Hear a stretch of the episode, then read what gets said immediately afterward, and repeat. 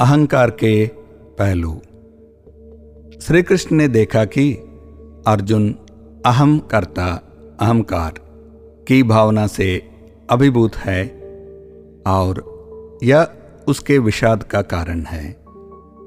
श्री कृष्ण अर्जुन को सलाह देते हैं कि वह अहंकार को तोड़ने और स्वयं तक पहुँचने के लिए सुसंगत बुद्धि का उपयोग करें।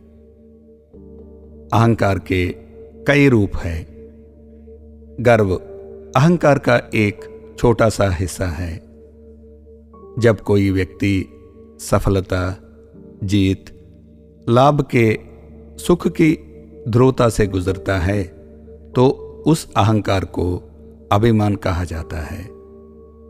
और जब कोई विफलता, हार, नुकसान की, पीड़ा की ध्रुवीयता से गुजरता है तो उस अहंकार को उदासी, दुख, क्रोध कहा जाता है। जब हम दूसरों को सुखी देखते हैं तो यह ईर्ष्या है। और जब हम दूसरों को दुखी देखते हैं तो यह सहानुभूति है। अहंकार हम पर हावी होता है। जब हम भौतिक संपत्ति एकत्र कर रहे होते हैं। और जब हम उन्हें छोड़ते हैं, तब भी वह मौजूद होता है। यह संसार में कर्म करने के लिए और संन्यास लेने के लिए भी प्रेरित करता है। या बनाने के पीछे तो है, साथ ही बिगाड़ने के पीछे भी है। या ज्ञान में भी है और अज्ञान में भी। प्रशंसा अहंकार को बढ़ावा देती है और आलोचना पीड़ा देती है। ये दोनों दशाएँ हमें दूसरों द्वारा हेर फेर के लिए उत्तरदायी बनाती है। संक्षेप में, अहंकार किसी न किसी अर्थ में हर भावना के पीछे होता है, जो हमारे बाहरी व्यवहार को प्रभावित करता है। अहंकार हमें सफलता और समृद्धि की ओर ले जाता प्रतीत हो सकता है, लेकिन यह अस्थायी रूप से नशे में दुत होने जैसा है।